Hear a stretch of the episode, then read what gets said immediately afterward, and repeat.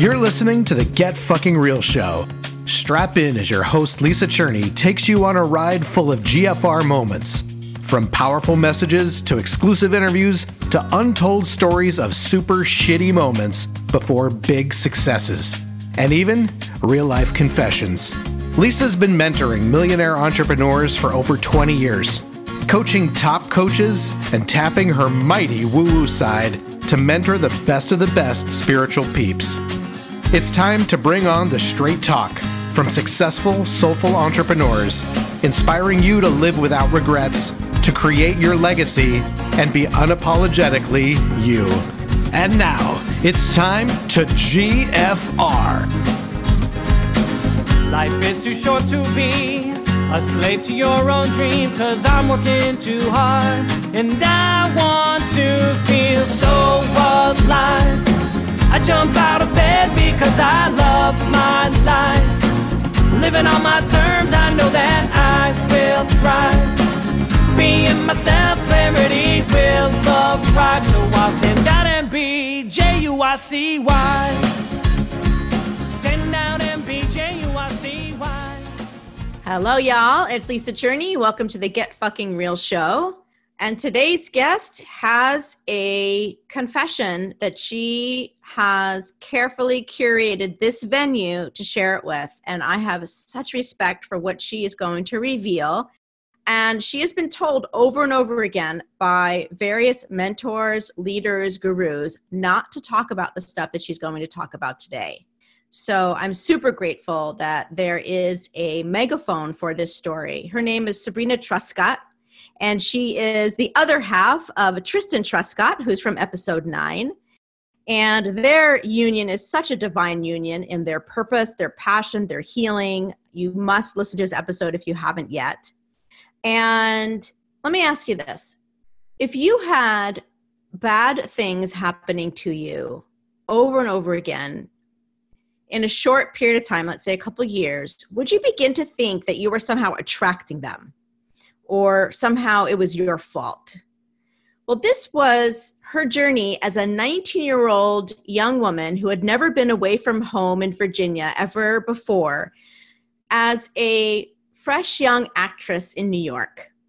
And then in Hollywood, hoping that Hollywood would be different than New York, and it was not. She has a beautiful story of a journey from being so self deprecating that she became anorexic, so abusive to herself that she didn't even recognize in some cases when somebody was being inappropriate with her because she was so hard on herself. She is a beautiful woman in a very traditional Barbie like way that she's been called Barbie. And a woman like that that would in many ways in the past intimidate me and would really have me think like negative things about myself and compare her to me. And she's slim and athletic and just gorgeous. And we talk about what it was like when we met and how i was like having this whole inner dialogue with myself about about her beauty and like judging like what she must be like. And and also kind of watching my thoughts and knowing like gosh you're really being judgmental lisa. And then she shares about what she thought about meeting me for the first time. And it's i'm so grateful that we had both done enough of our own work that we remained open to each other because this conversation is groundbreaking so healing so beautiful so vulnerable so quirky just like sabrina. And she says we should honor the quirk in ourselves and i cannot agree more. So let's hear more about Sabrina and her fun credentials. She teaches dance, fitness, and energy, and she is a business coach. She loves to MC shows and direct video shoots, and she says, Don't judge me for being multi passionate. and her priorities are snacks, a lot of respect for that, playing, and having deep, soulful connections. And what I most love about this conversation is the deep, soulful connection that we got to have in this period of time and that we get to transmit the the beautiful conversation and the beautiful awakenings and oh just just ah, it's like I felt like it was like healing for womankind everywhere on this conversation, and I just cannot wait for you to listen. So, without further ado, Sabrina Truscott. It's Sabrina. I'm so happy you're here. And this is like the other beautiful half of our episode number nine with Tristan Truscott, and this is Sabrina. And they are you for those of you that are listening, you do not know the beauty that is this couple inside and out. And I don't fucking say that easy. I want y'all to know they literally are beautiful people inside and out. Tr- Sabrina, welcome to the show. Thank you so much. You are very welcome. You're very welcome. I'm so excited to have this conversation. And I, I shared a little bit about how we met and stuff in, in the introduction, but I, I want to bring it into this space with you and just say, like, I remember sitting down, we went to a, a networking, like, mastermind type thing with big, big wigs, big names in our industry. And I sat down next to my dear friend, Gina, who I haven't had on the show yet. And you were sitting next to her, and she said, this is Sabrina. You have to meet her. You will love her. And for me, with Gina, that's enough. But but I looked at you, and I had I I had um, preconceived notions coming up. I had I can I could feel my judgments coming up, right? And so people are like, "Well, what does she look like?" Well, I'll tell you what she, she's Sabrina lovingly calls herself, would you say Barb Barbie or you let you that you have a Barbie look about you? Yes. Well, other people have named me Barbie and now yes. it's just okay. yeah, which like she's she is um gorgeous and um I'm we're going to bring out we're going to illuminate and put a big spotlight on on what is it like to be a a woman that is um, sort of typically or generally accepted beautiful? And what and what it, what is that like? And uh, for me growing up you know with my own eating disorders and body image issues and all that i have my own baggage with pretty ladies um, much much much much much less but i still have the thoughts. And so i looked over at you sabrina and she smiled and we had like just a few minutes of conversation and i immediately knew i could feel her heart. I knew she was good people. I could feel her vulnerability. There was no walls. There was no pretense. She was vulnerable. It was like such a like and, and immediately it was like i forgot the way that you looked which is which is how i often will experience people is not about what they look but it was but you're so beautiful that it's like it's like almost shocking to my system as a woman and all my bullshit baggage that i have around beauty right? To to be able to then really drop in and be with you. And i'm like you have to have you on my show um, as soon as you started telling me your story. So um, well when gina introduced us i had been in the audience and heard you speak numerous times. And so I was so, I like, was nervous because you're so successful and you're so well spoken and you have it all together and you just radiate this huge energy.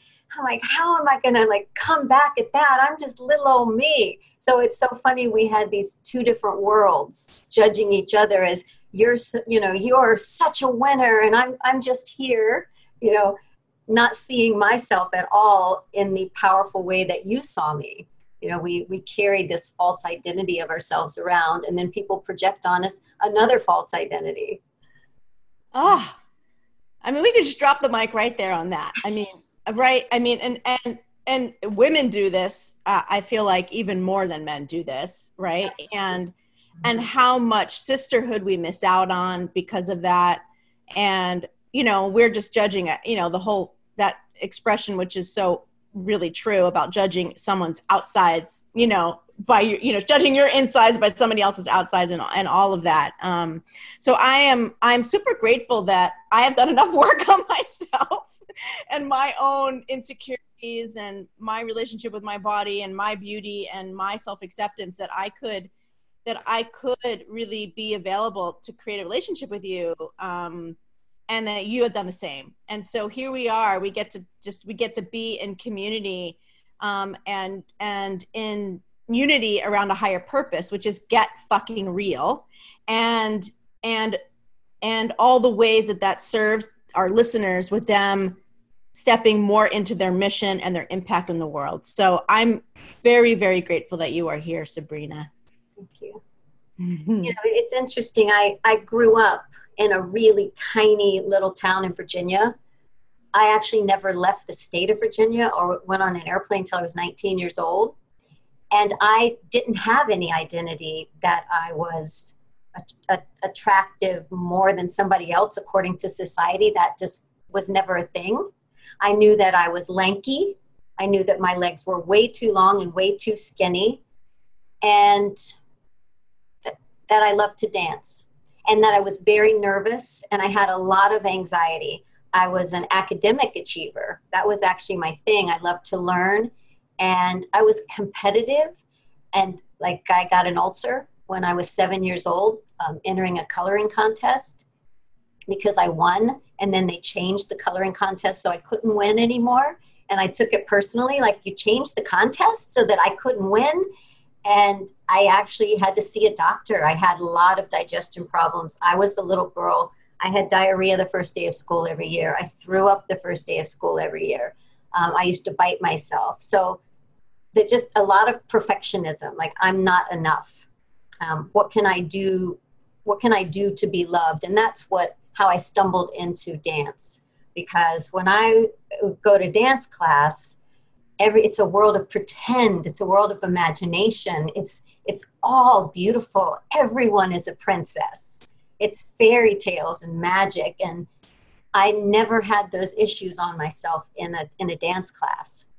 It was always just love and play and that's really where i spent most of my time and then in, in theater. So i was more nervous walking into that room and meeting you than i would be going on stage and performing in front of a thousand people because there was the cast and we were friends and we rehearsed and we were just pretending together and playing. And i was very comfortable in that creative environment way more than i was as a person.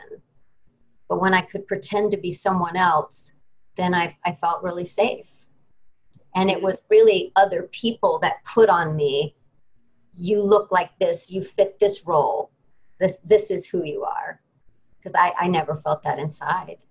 And it's such a beautiful testament to the purity that we are as kids and really how susceptible we are to our own give people giving us how we think about ourselves mm-hmm. you know me and i'm i can't help but bring up you know my daughter in this conversation who's 13 who's a dancer who who i am so selective about what I say. Like, I, I think uh, there's no place else that I edit myself or am I as mindful as what I say um, to my daughter, what I say about myself in front of my daughter, right. um, how I respond when she's making observations about her body or her dancing or her costumes or how things fit her. And because it's, it's, um, it is really shocking, right? How much those external forces shape who we are.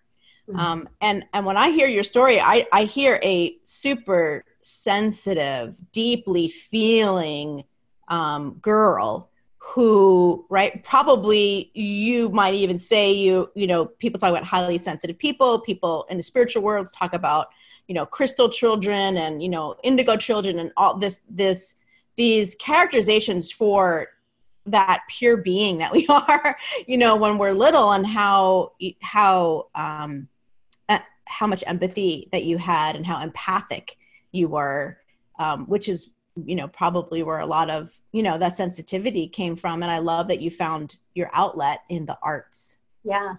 I loved the arts and musical theater. I just thought musical theater was the greatest thing ever. What can be more happy than being in the middle of a conversation and breaking into song and dance. talking, I mean, what what's better than that? And I took a workshop. It was in Virginia Beach where I grew up, and it was my first time taking any kind of class on how to be on on film. At the time, it was called You're Real, and someone from New York had flown in to teach it, and it was maybe it was two weekends for three days and they made us a reel, which when they handed it to us, it was like 12 inches circle, like a big pizza. That's oh, it was literally a reel. Wow. it wasn't even like a VHS tape. and um, I just thought, you know, that was fun. And that was uh, in my first year of college. At the time, I was an applied math major. And someone had a, the you were an applied math major. I just have to just have to just let that sink in. Okay, keep going. well, my, my my father worked for NASA, and so I, I grew up. He made math and science really fun, and I was top of the class and got a full academic scholarship. And so I just assumed that I would work for NASA too. That because I didn't know anyone who was a performer. I didn't know any actors. I didn't really. I didn't even know how you would do that. How do you leave Virginia? I'd never been on an airplane. Wow. So the director of One Life to Live took my reel to New York, called me at my home in Virginia. You know, the kind of phone that with the curly wire, you know, the, the wall phone. Yes, thank you for giving us that visual. and said, um, This is Susan Scudder, producer of, of One Life to Live. You look a whole lot like a girl that needs to leave. Would you move to New York and take her part? And I, it was kind of like this. Well, hold on Hey, mom, can I move to New York and be on One Life to Live? She said, Well, I guess. I said, Okay. Wow. and that was the first time I was ever on an airplane. Wow. And she said, You look like a girl who needs to lead or leave? Leave. She was leaving. Could I come in and take her place? Ah, I see. You look like a girl who's leaving the show. Can you come in and take her place? Got it. Got it. Wow. So she met me at the airport. She hooked me up with agents. I never did the pound the pavement or anything like that. Um, the girl changed her mind and wanted the part back. But by that time, the ball was rolling and so many other things were happening for me. And, but so innocent. I ended up, one of my friends from high school was studying musical theater. And he was a, a, gay friend of mine and he had gotten a one bedroom place and he said i could stay in it with him because it had two beds in the bedroom. And then rent was so expensive we got another girl and she shared my bed. So it was me and the girl in one bed and the friend in the other. And wow. we lived on the upper west side. And i went on a musical theater audition for a show called surfs up and it was going to be the new grease. Oh man it was so fun I was down to the last three people for three roles. It would be kind of like if I was up for the ingenue role, the Rizzo, and the Frenchie in Grease. Got it. Yes, thank you for that. My daughter just did Grease in theater camp. Yeah. and because I, in in life, I was more quiet, but when performing, I liked the character roles. I liked the um, kind of sexy bimbo girl. That was fun, or maybe the the girl that doesn't quite get it, like Chrissy on Three's Company. I liked doing yes. that. I liked playing a real hillbilly or even a mean girl. Those were all really fun. So I went to the audition, and the musical director said, if, if anyone wants to work on their numbers tonight, I can see some of you one on one at my place because tomorrow's the big day. We're at the Michael Bennett studio and it's going to be cast. And so I was like, well, who wouldn't want to go? Right. So said, I, I will come. And I, I went to his place and we started singing the song. And he said, Are, are you breathing properly? And I was like, Yeah, I think so. I had danced at Busch Gardens. They had taught us how to dance and sing at the same time.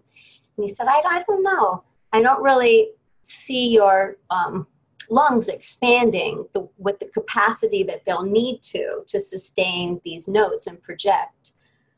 And he said, Why don't you? And at he, he was he seemed old to me, like at least as old as my dad at the time. So I, I was just this is this is Broadway. This is professional. He said, "Could you lay down on the floor so I can make I can see if you're breathing?" It's okay. I lay down on the floor, and I remember thinking, "This professional stuff is really different from Virginia. Like this, we would never do this in Virginia, but I'm going to be a big girl, and I'm not gonna I'm not gonna get scared because this is this is how it's done. And you're 19. This is you're 19. Yeah. yeah. I'm 19, but I, I I had never had sex. Um, I was w- waiting until I was married. I didn't drink, so I was I was probably more like a 13 year old. Yeah, and you had never left Virginia. You had never, you know, this you had were just had been on a plane for the first time, you know, on your way. Yeah, yeah. So then he he um, straddled me and started unbuttoning my shirt and putting his hands on my chest and was telling me this would he was going to really be able to see if I was breathing correctly. And in that moment I thought, you know, I'm not I'm not going to be able to be a professional cuz the Virginia in me is really uncomfortable. I still was blaming it on myself. And but I was scared. I was really scared because I was pinned down with my shirt unbuttoned and this man's hands on my chest and so I said I said, um, this is really going to help me have a good audition. Do you know what time it is? And I said, I've got a screen test for a soap opera, but I really like where this is going. Can I go to my screen test? Because my agents are going to freak out if I miss it and come back and pick up where we left off. And he said, yes. And I just ran out and that was that. Wow. But it just so hurt my heart because I, I was so confused. Like, was he taking advantage of me or was he helping me? And who do I ask? Who do I talk to? I didn't tell anyone. For five years, I never told anyone. I almost didn't remember it. So I want to pause and I want to thank you for sharing what you just shared and and for people listening they might think that that that you shared that with ease. And i want to let everybody know that that's not that that you're the things that you're talking about here in your journey um, are not things that you talk about regularly. You know this is a show. It's called um, straight talk and confessions from successful soulful entrepreneurs. And and for you this is very much of um, a confession and an integration. Like like i want everyone to know that sabrina took a lot of time to prepare for this conversation and um, and and going back and reviewing these events and things that have happened to her. And um, i so appreciate and honor you for it. And and the insight that you're able to like the insight you're able to share with us um, as you continue to share what you're what you're sharing about that girl right and her confusion and even though that happened for you when you were 19 um, how present that confusion still is for us as women, us as adults, when we're on dates, when we're, you know, when we're, you know, and now thanks to me too, right? Mm-hmm. You didn't have any context. Like, you know, there was no context whatsoever for this being at all inappropriate, right? And so, you know, it's a, even prior to me too, we had, you know, there's been more talk, but now after me too it's it it it's almost like there is just a whole new vocabulary a whole new awareness almost maybe to i was going to say an extreme which people could judge that but like you know to to oh, the ultimate sensitivity so so people can really see things differently and be aware and then so hopefully someday we'll be able to swing you know to a place where there's more comfort um so I just wanted to drop into like that 19 year old girl and sort of punctuate the experience and also, you know, let people know that what you're sharing is raw for you. And and this is, you know, this is your GFR wormhole story. You know, this this girl that um at seven year seven years old had an ulcer, you know, because of a you know what your sensitivity really. And and then how that young girl then begins this life as an actress and an artist and what you've been through to become you know this beautiful unapologetic artist that you are. Um, and i'm looking forward to that part of the story too because everything you're about to share has had a purpose yeah you know I, I haven't shared these stories before because i I didn't want to like jump on a Me Too bandwagon. I never wanted anybody to feel sorry for me or that I do I just did I deserve it? Am I cursed? Am I blessed? Because just more things like this started happening way too fast, way too fast. Within a couple weeks, I went to a James Bond film audition and I didn't have a SAG card, Screen Actors Guild. And the first time you get one, someone has to, it's called, I think, Taft Hartley you, which means they have to put up a little money. And this, I, I read, and you know, I was really into like, oh, the, the scene. And then afterwards, he said, the producer said to me, I could do this for you. What will you do for me? I'm going to be so good in that role. I'm going to just show up early. I'll stay late. I'll rehearse. I'm going to do such a good job. That's what I thought he meant. And then he rolled his chair back from the desk and indicated for me to crawl under the desk. Wow. And I was just so confused. Like, again, am I am I making this up?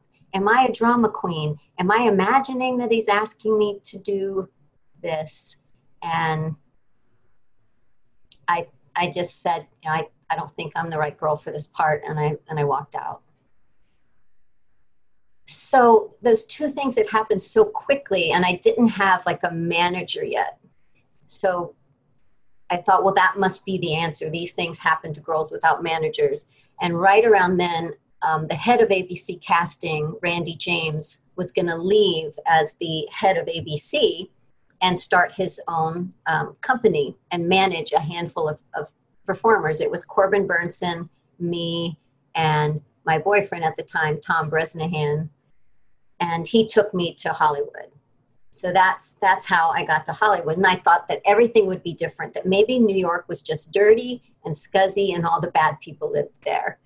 And um, I drove I drove my little tiny Datsun 200 SX from Virginia to Los Angeles.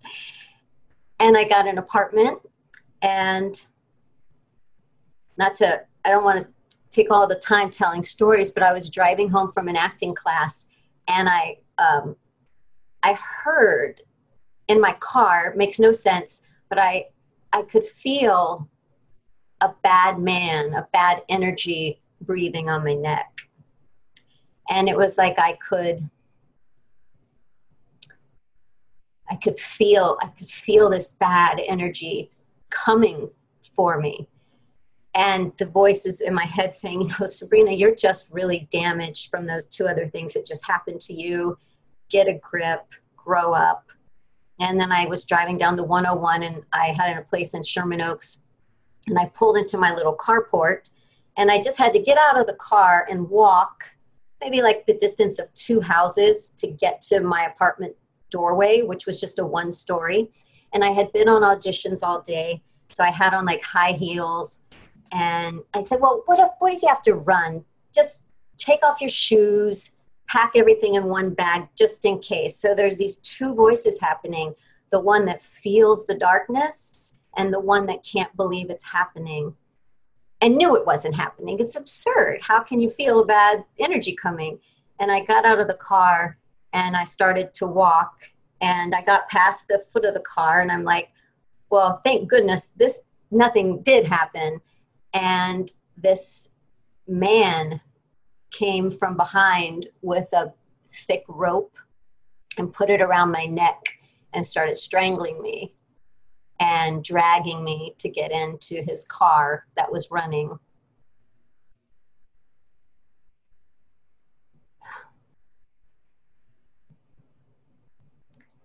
And I, I couldn't do anything. I could hardly move, but I knew he was coming. And so I wasn't panicking it was like slow motion, like a car crash. And it was as if I could access all intelligence. I could see every option, I could hear everything. And I looked him dead in the eye. And I, I didn't make a sound. And I whispered because I could hardly talk because he was cutting the air off. And I said, Please stop.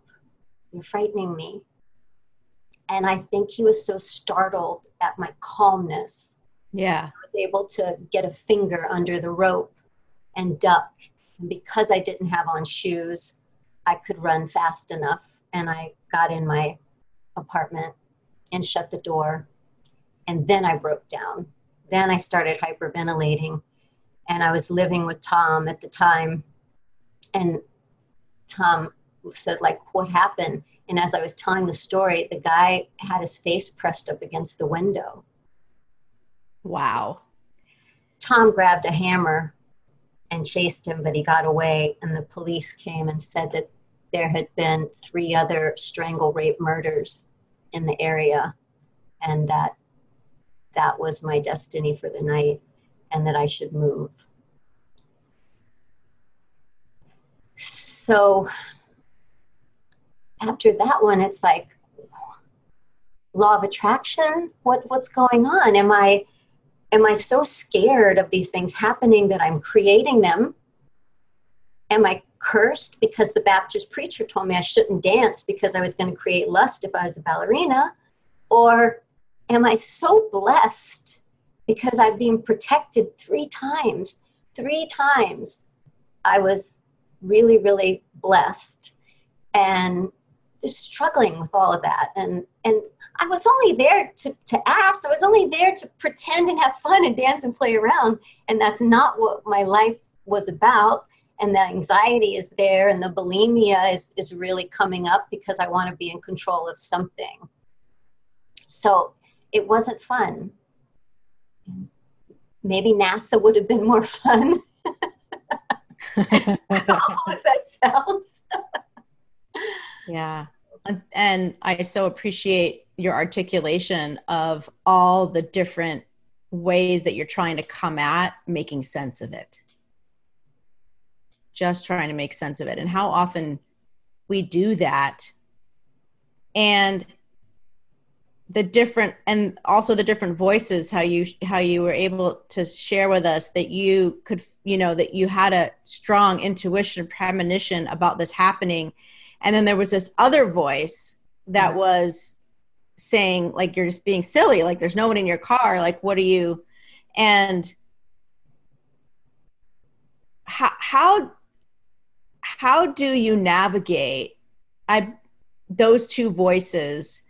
Like how do you continue to navigate those two voices? And then you know i would love for you to share um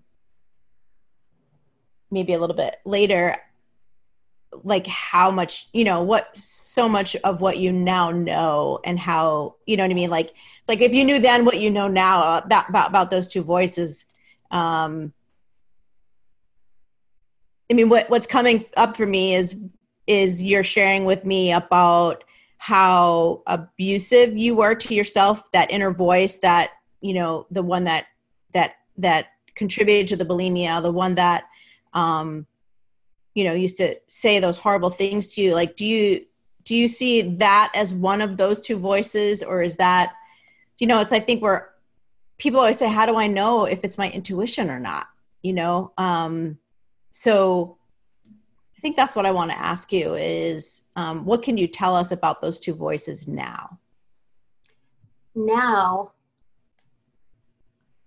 I I have a, a daily practice of meditation, which I was just beginning back then. That I know how to quiet. I know I know how to turn off the anxiety without having to dance.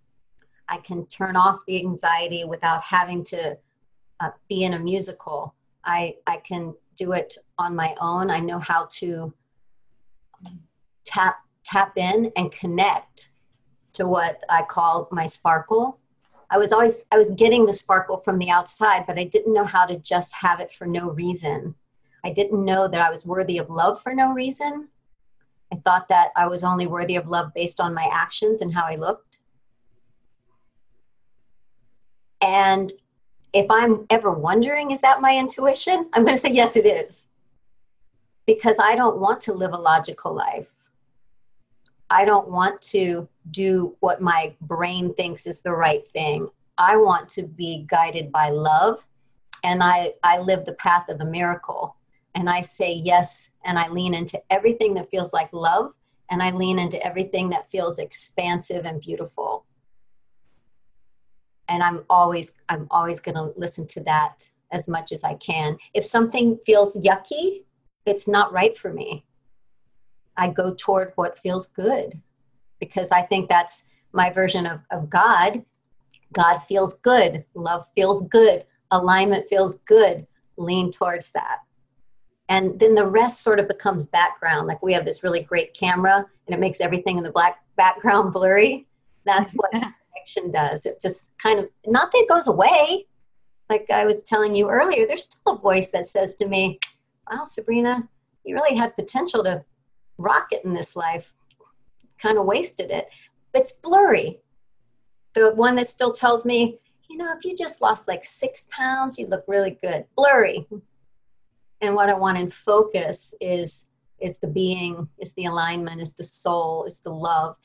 And to stop being so selfish. I was selfish thinking that it's all about me. I tell a story about what if I was a lifeguard? I better not do my, my job, jump in the pool thinking, does my butt look big as I jump in to save that three year old that's drowning? or I hope I hope my dive looks really amazing. Now my job is to save the three year old. And so much of my judgment was actually in a weird way selfish. And I was self consumed. And I couldn't be of service because there was too much hatred coming at me from me. Yeah, oh, thank you for that. So take us to your breaking point, the thing that had you leave, you know, the industry and that really launched you into what it is yeah. now your work of purpose. Well, I was I was having a lot of success as far as getting the roles, making the money. I was only accepting starring roles. That's kind of like something your agents do. You're only as good as your last role, which that really helps bulimia. Um, right? the pressure. So if I was on a sitcom, I was the the guest star. Nighttime, I was the guest star, and I was under contract with 20th Century Fox to not work for another studio. They gave me like fifty thousand dollars not to work for another studio to see if the show got picked up. So that all felt really good, but such small little nuggets of time compared to everything else that my all of my spare time started being in and questioning and wondering and seeking you know who who am i when i'm not pretending to be someone else? Who is it? Who loves to sing? Who loves to dance? I know i like that person that i am when i'm doing it but what about this one? So a lot of those questions were percolating and i got down to the lead role me and chynna phillips for and it was a, a real film not not like a little low budget film and the director came in and it was going to film in africa. And he flew in and my managers took me to the beverly hills hotel. I was probably 20 by now maybe 21 and i had to go up to the suite by myself and i walk in and again my memory is that it's an older man. And he has me sit down and it was kind of social and that just never happened before. It's usually in an office or at a studio and this was a hotel suite. And the first thing he said to me he goes make me a drink. Wow. Make you a drink? Um, i don't know how to make a drink. I don't you know i didn't drink. So i'm like okay. And he said he wanted gin and tonic. I just poured a, one of those little there's a little like airplane thing in there and put tonic and gave it to him. And I didn't care for that because I wasn't there to be the waitress. I was there to be the movie star. Yes. so what was he thinking? And then he said, he goes, you know, this is going to film in, in Africa for six weeks. Are you okay leaving town? I'm like, yes, starring in my first feature film. And he said, and I really like to work closely with my leading actors. So great. You know, I always, I was a really hard worker. That's what everyone said about me. All agents, managers, directors, they always said, You're such a good worker. I was always early, always stayed late. And so when he said, you know, we're going to have a really close connection, I thought he's just going to pull like the Academy Award performance out of me. And he said, and I don't want you to be distracted. So are you okay if no friends or family come and visit you for those six weeks? And I was okay. I mean, my my parents hadn't been out of Virginia either. I didn't think they're going to go to Africa. And then he said, "Do you have a boyfriend?" And I said, "Yes." And he goes, "Well, it's really important that he doesn't visit you because uh, I don't want you to be distracted." And then he said something like, Because you'll be spending all of your time with me. And he smiled in this horrible way. And I remember thinking, Is this happening again? Or is the silly Virginia girl projecting a bunch of stuff on a professional situation? You know, grow up, Sabrina. This is Hollywood. He's not doing that. He's this is how it's done. And then he said, um, What do your breasts look like when you're running around? I think it would really be but the final decision if you could take off your clothes and run around the suite so I could see how your breasts move because you're going to be running through the jungle and it'd be good to see ahead of time. Fuck. Amazing. Um, and I, I think I, I started to cry. Because I just couldn't believe that. It's shame on you. Shame on you. Shame on you. And that I knew I had lost the part because I wasn't going to take my shirt off and I wasn't going to run around the room. And so, like, I lost the part I lost the opportunity. I didn't get the lead. And were my managers going to be mad? Was I supposed to do it? Is this what's required? But I'm just not capable. It's out, outside of my possibility that I can do that. And I left and I got to the lobby and I just started sobbing and told my manager.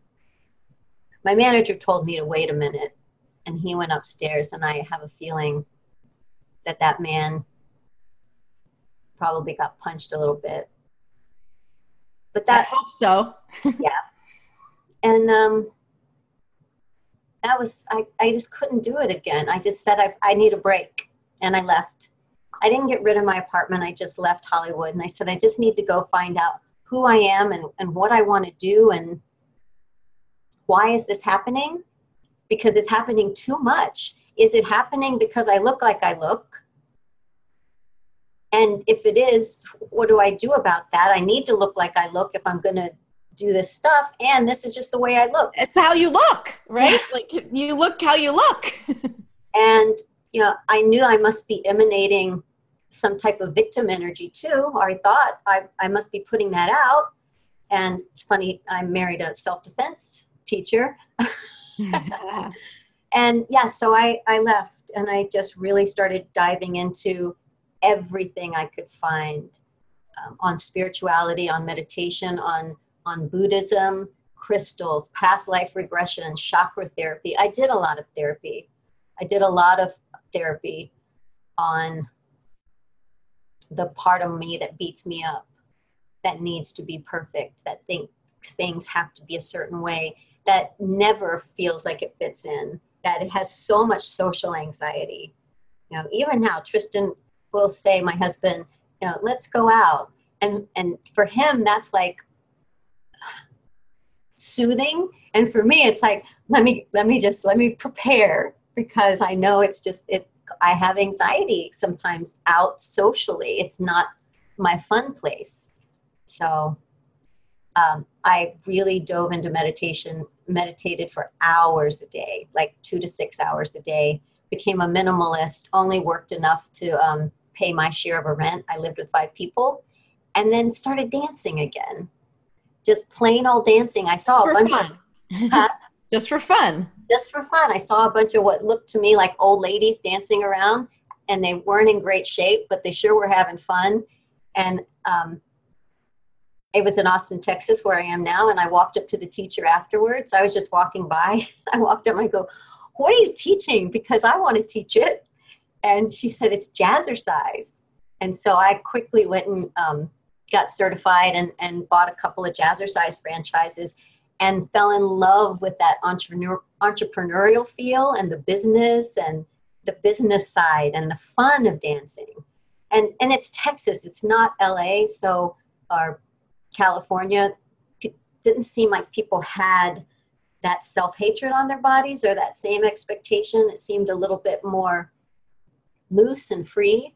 And then I started taking ballroom lessons, and within three weeks, the head of the studio asked if I would be his competitive ballroom partner. So I started dancing and practicing like four hours a day and ended opening up ballroom dance schools and teaching and competing. And I opened a wedding dance business. So I was back into the fun of dancing and, and playing. Oh, I love that. I love I love where the story is going. it's your life, your story, but I just love it. on every word and and really appreciate the that the seemingly external circumstances that had you questioning yourself as a like you know am i attracting these circumstances where you're my word being victimized how that had you really going inward and to your own journey. And it, it was it's almost like you wanted to purge anything that could energetically be matching the what they were feeling. Does mm-hmm. that does that resonate with you? Yes. Yeah. yeah. i'm just kind of putting that together. It's like yeah like i know that i say horrible things to myself but like that's not okay for someone else and i need to figure out you know like if it's not okay for them then it's not okay for me to talk to myself that way or treat myself mm-hmm. that way. Yeah. Yeah.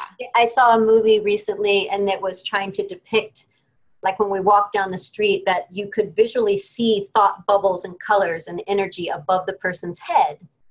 And when thinking about this conversation with you after a few of those things happened i my thought bubble above my head must have had so much i'm someone who can be taken advantage of plus you know i I maybe weighed 110 pounds. I'm not very big to begin with. I'm, I'm pretty easy target if, if someone is looking for one at the time, although I'm not much bigger now, but I don't have that same energy. No, I never knew in every situation. And, and there was eight. I, I want to say that that you you shared three, and then you went to the final one, and I just want to say that there's five or four others in between that we didn't go yeah. into. So there was definitely a uh, a consistent a consistent um, bombardment uh, mm-hmm. that you were experiencing. Yeah, types of things. And it never occurred to me until like ten years later when I took more self defense to to even with the rope around my neck or or there was a knife once a guy had a, a knife on me that to scream, to fight back, I didn't know that was an option. I had cast myself as a victim. I had cast myself as as it's okay to abuse me. Like you said, maybe I abuse myself. So join in the party, right? It's what you're used to. You can see it so much with women in, in other situations.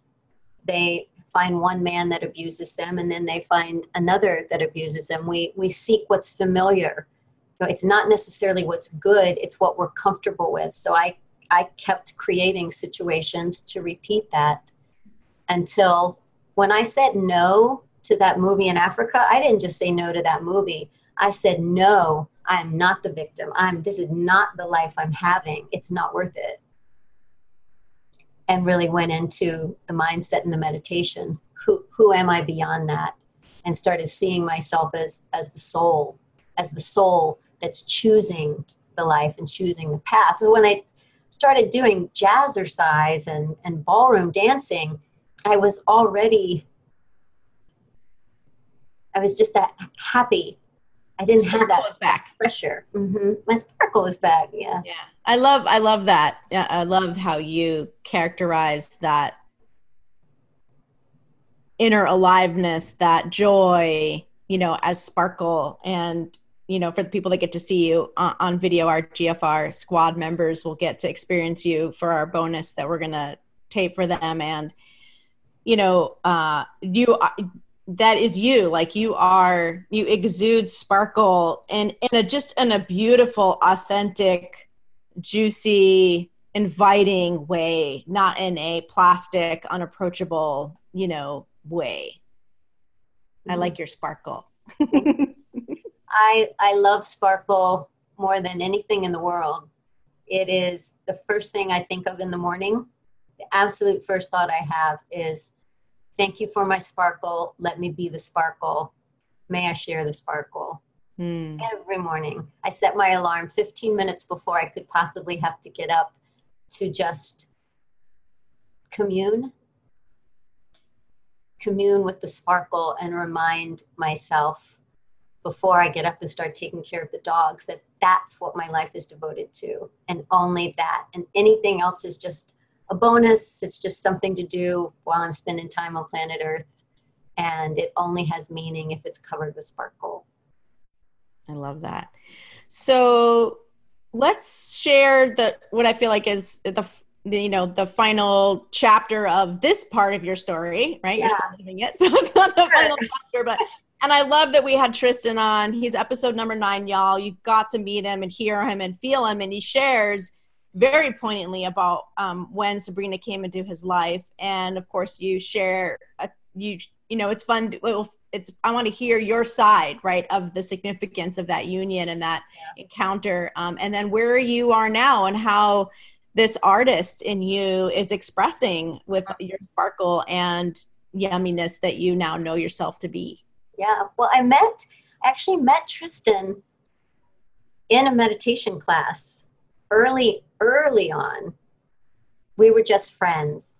I thought he had really long hair and a surfboard strapped to a truck, and I was just sure he probably smoked pot. So um, that was back, that was in LA, but it wasn't until everyone seemed to kind of they were coming to Austin, and I was teaching dance in the same big um, sports club. He rented a section to run a martial arts studio, and I would go there and just rent hours to do some of my ballroom classes. So we were seeing each other there. And he was he and his staff were taking ballet classes from me so that their kicks were better. So cool. it, it, wasn't that it was to see me in a leotard. I think both are true. I think both are true. But you know his you know definitely his sharing with you is so much about he had a crippling back injury for almost five years and that's really when our relationship transitioned to more than friends. And that when you were we were speaking earlier how do you know to listen to that voice? We were just friends and we were at a swimming pool. Not together. I was there just in the afternoon with some friends a natural spring here in austin and i saw him pull up in his special car like a handicap car and, and try to get out and he couldn't make it down the couple of stairs to swim. And I just saw this athlete that I had known since he was probably 21 turning into, he was miserable. He had lost his identity. He, he could hardly even walk. And something in me just, I felt such a connection. I just walked up to him and we had talked, but we were more like common friends than the connection ourselves because he actually was my best friend's boyfriend for about four years way back. So that creates its own sort of barrier or wall. yeah. Yeah. But I always thought he was just just the most handsome thing in the world. And uh, so I just walked up to him and I, I just said, I was crying. I said, I'm so sorry about your back. And he just looked at me and it was to see this strong martial artist this killer right? This champion look so beaten down so so beaten down. And i he had i could see he had consumed the identity. I will never get over this. I am crippled i am the guy who lost his martial arts school and something in me said to help separate him from that identity. And out of my mouth came, well, what if it was our back? What if we take the identity off of you and we work on it like it's our back?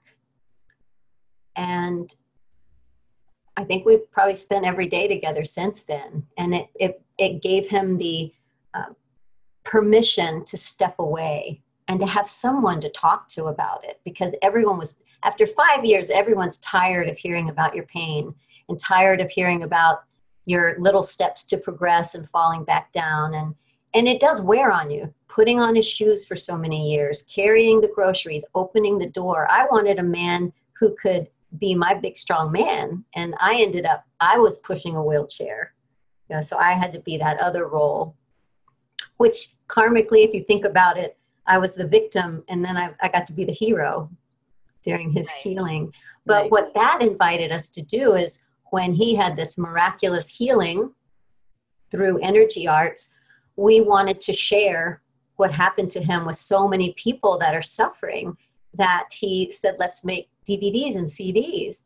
And so I got to film them. I got to be behind the camera and set up the lights and, and be back in my version of Hollywood. I'm in control. I'm the director. I'm the producer. I'm going to wear my clothes. I'm not going to run around naked and it was so fun and he was so good to work with because he's so naturally talented um, but we we didn't know anything about budget and we spent way too much money more money than we could ever make off the products at the time and then we we went and took a workshop together on live casting before there was facebook live and we we won an ipad and we went home we won it for fast action takers because he's a really hard worker too. And we launched a course using, uh, I think it was Google Hangout. And then we did something else. And in five days, we, 10 days, we did a five day live event and we made $100,000 in 10 days through wow. live streaming. And we were just like, that's so fun because you don't have to pretend to be anybody. You don't have to be any characters. You can just be yourself. You can sing and dance if you want. There's no rules. You get this authentic connection with the people who are watching and they really get to see you and know you and like you. And if they love you they'll buy your stuff. And if they don't that's they can go buy somebody else's stuff. And our business just skyrocketed and we started teaching fitness classes and qigong classes and meditation classes and then more people came and said will you teach me to do that and I realized that all that knowledge that I had from loving to perform are actually skills that I always assume, well, everybody can do that, but they can't. They don't know how to be comfortable. They don't know how to um, say things in a natural way, or how to stand, or how to light, or how to come up with what to say. And that's just the easiest thing in the world for me. And to get to help small businesses, you know, a lot of coaches add that to their business, that's really what we're loving right now. And the first step that I teach them is connection, that you have to connect to, they have to connect to their sparkle first and foremost. And then they can connect with other people because other people will feel your sparkle if you're connected to it. And if you're not, you're just going to be just a, a talking head it, that you're not going to feel it. You can tell when people are reading teleprompters and they're not connected to their heart and they're reading something somebody else wrote and they haven't really turned it into their own. So that's um that's where my, our business has gone and that's what I'm just so delighted every day to get to do that. I feel like I am playing.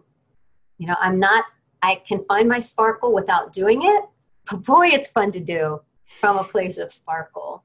And uh, yeah, I think that's a really poignant thing you just said is that you can find your sparkle without it, which you didn't know how to do before, right? No. So you, you figured that out for yourself. And now you've now you have inserted work, quote unquote work that allows you to feel it even more and have more fun. And so like that's the best of both worlds. And you could feel your sparkle without it and you get to have that with your work. So yeah. bravo, Sabrina. Like oh my god it's just such a thank you for thank you for talking you know one of the things we talked about before we plus play plus roll was you said how many times and how often people tell you not to talk about your experiences, not to tell people you're an actress, not to tell people what happened to you. And mm-hmm. fuck that. I'm so glad that you have this space um, and that you took this opportunity and again honored that you picked this you know my show and this this space to do it And thank you for talking. Thank you for telling. thank you for sharing. And just yeah, anything you want to sh- share about yeah. the significance for you in in the talking about all this? Yeah, it's it's been so healing because when you invited me to to be on the show, I actually I think the first thing I said to you is, "Oh no, no, you should interview my husband." You did. Um, because it, it, it's actually one of the your commandments number number 10 is not valuing what you have to offer it's like well i don't really have and, and nothing's happened to me that's very interesting. I don't really have a story. You know i didn't have a back injury that i had a miraculous healing you know. And from saying yes to you i actually um, there were a few days that i was like you know i'm going to call lisa and tell her i'm out because yeah my and to me i just I've never really thought it, it, i haven't had the opportunity. I tried to forget a lot of the things because they were so painful. But in preparing to talk to you about it i got to experience gratitude because i know the anxiety that my business owners have now. And i i know the pain of feeling separate from source. Everything is always there, just a little out of focus. So I'm totally, can be totally connected and aligned and, and in pure joy. But I know if you just sometimes just lean a little bit the other way, other things can come in. And I love having that understanding because it helps my compassion level. Like if you've ever hurt your back, I, I lifted a heavy bag about four years ago and I couldn't move for a few days, I could never understand what the big deal was. Like your back hurts until your back hurts. So I'm I'm so grateful you invited me to tell my s- story and to recall all those experiences and how I did question myself and to remember that I didn't used to know which voice was the voice of Sparkle and and the voice of um, the one that's the judger the virginia voice the conservative the mommy the you should you shouldn't the acting teacher that told me this to know how to listen to the one voice. And i feel so blessed that life unraveled the way that it did to give me the opportunity to have that connection that i have because mm, it's just the most I'm so blessed that I can connect to Sparkle anytime, no matter what. It never leaves me. And the body's getting older. I'm in my 50s. The body's changing, the face is changing. The sparkle just gets more sparkly. And that's that's just such a beautiful gift to have had and being on the podcast has helped me um, rejoice in that even more. Beautiful. Thank you for that.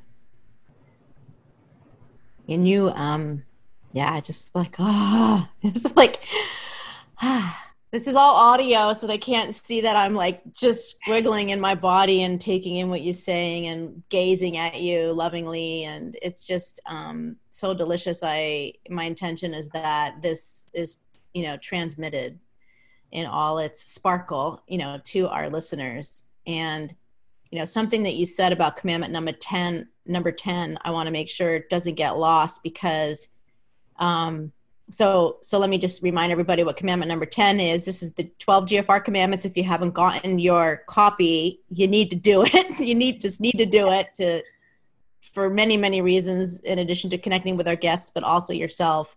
Um, so commandment number 10 is know that the struggle stress and pain prevented with your expertise has enormous monetary value. And our confession question for that commandment is where am I not owning my value?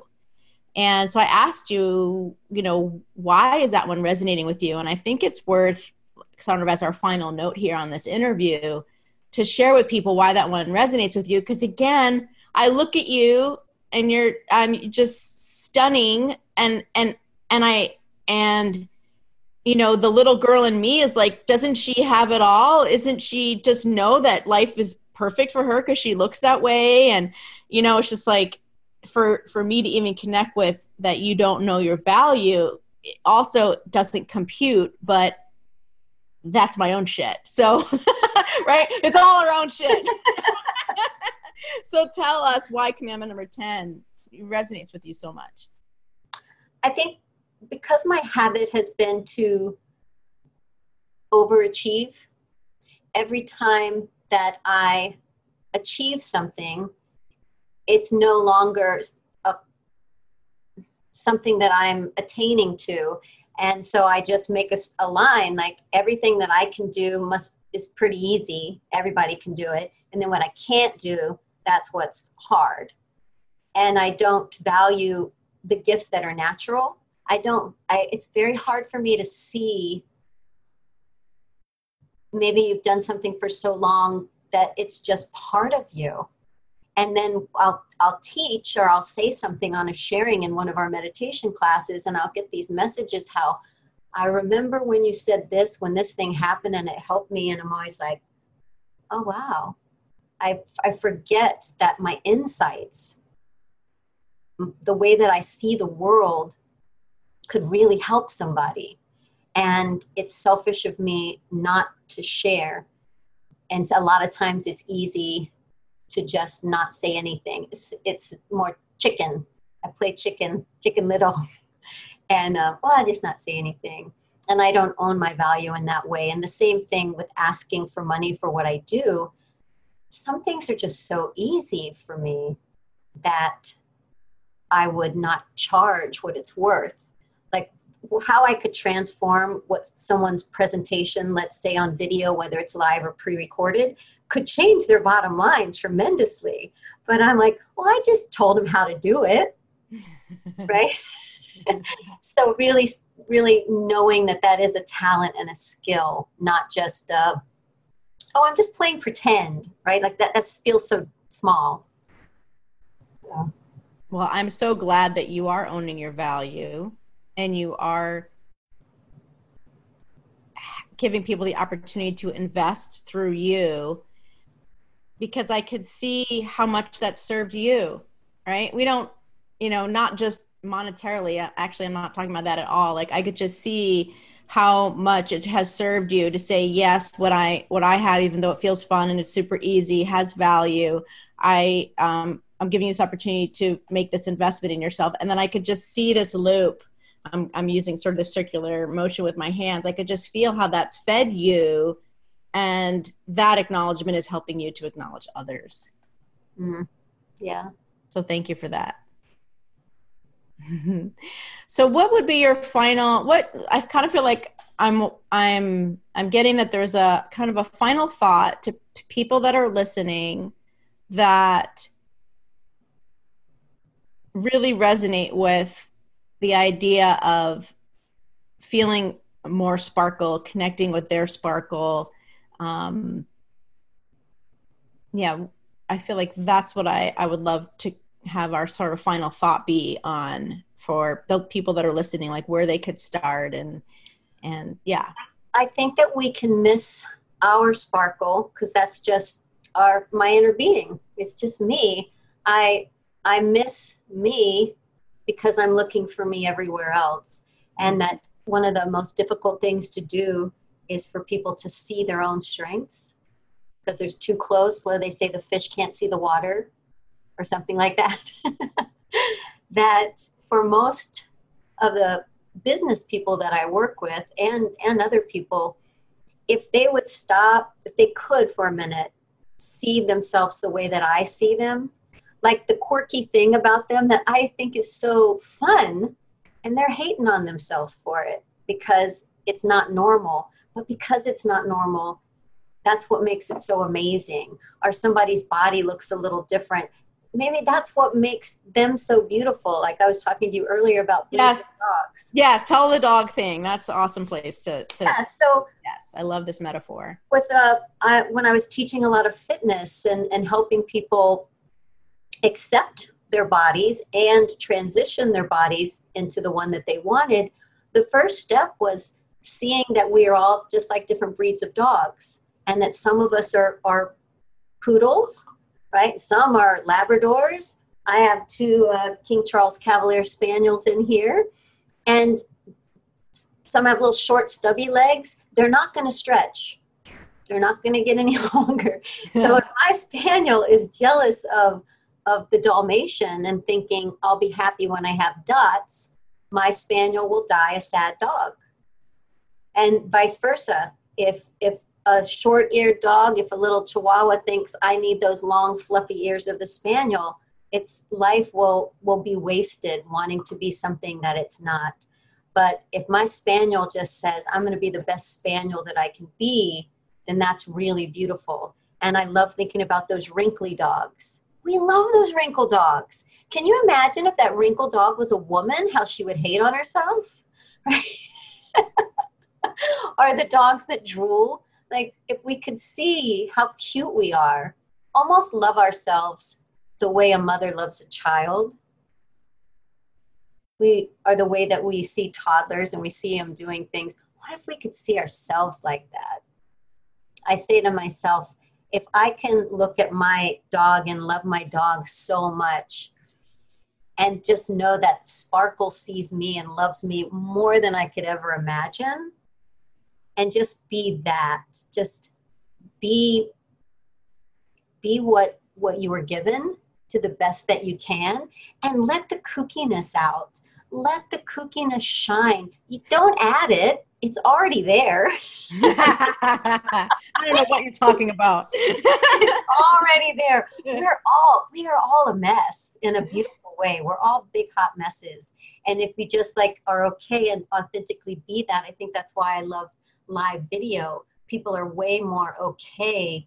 You know, this is where I live. This is my house. This is my rug that doesn't match my curtain. Isn't it okay?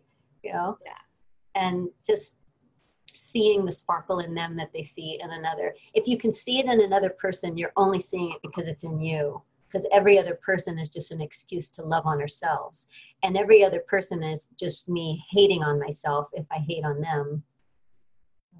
So let the kookiness out. I think that's a great final word from Sabrina Truscott. Let the kookiness out, y'all. Thank you, Sabrina. I love you so much. This is Thank such an so honor much. to have this conversation with you. Thank you so hmm. much. Thank you. What a wonderful conversation. I wrote down live a logical life, that she does not want to live a logical life. And I just have so much reverie for that intention. And she is just so sparkle. And like, that would make me gag if there was any other messenger but her. And if you're in our GFR squad, you'll get to see her on video and experience experience her, and it is quite a delight. And um, for our squad members, she teaches some a pretty awesome training on the top tips to make your live video better. I learned a lot. I'm going to like implement some of these things right away. So if you'd like to be, continue the conversation with us, join the GFR squad. It's only 20 bucks a month. Go to GFR gfr.life forward slash squad. And make sure you download your commandments. Commandment number 10, we had such a juicy conversation about that and really owning your value and how she would discount her, just like discount her value because it was so easy for her. So if that's resonating with you, I wonder what other commandments would resonate with you. So that's another action to take if if you like this GFR conversation, if you want to not just be a bystander but actually like get involved and take some action in your for your own GFR. So download the commandments at gfr.life forward slash 12c. Of course, all these links are in the show notes below. And the final gift I wanted to give you is a way to stay in connection with Sabrina, and that is through her um, Go Live gift. So that is a link. There's a link for that below as well, which is a checklist um, for doing live video. And then she um, really expands on it and teaches us some juicy stuff in the GFR squad. So hope you join us over there. I would love to be in connection with you, be in conversation with you, and help you to GFR because that will increase your impact and your income and your joy in your life. That's all for now. Until next time, bye bye, everybody.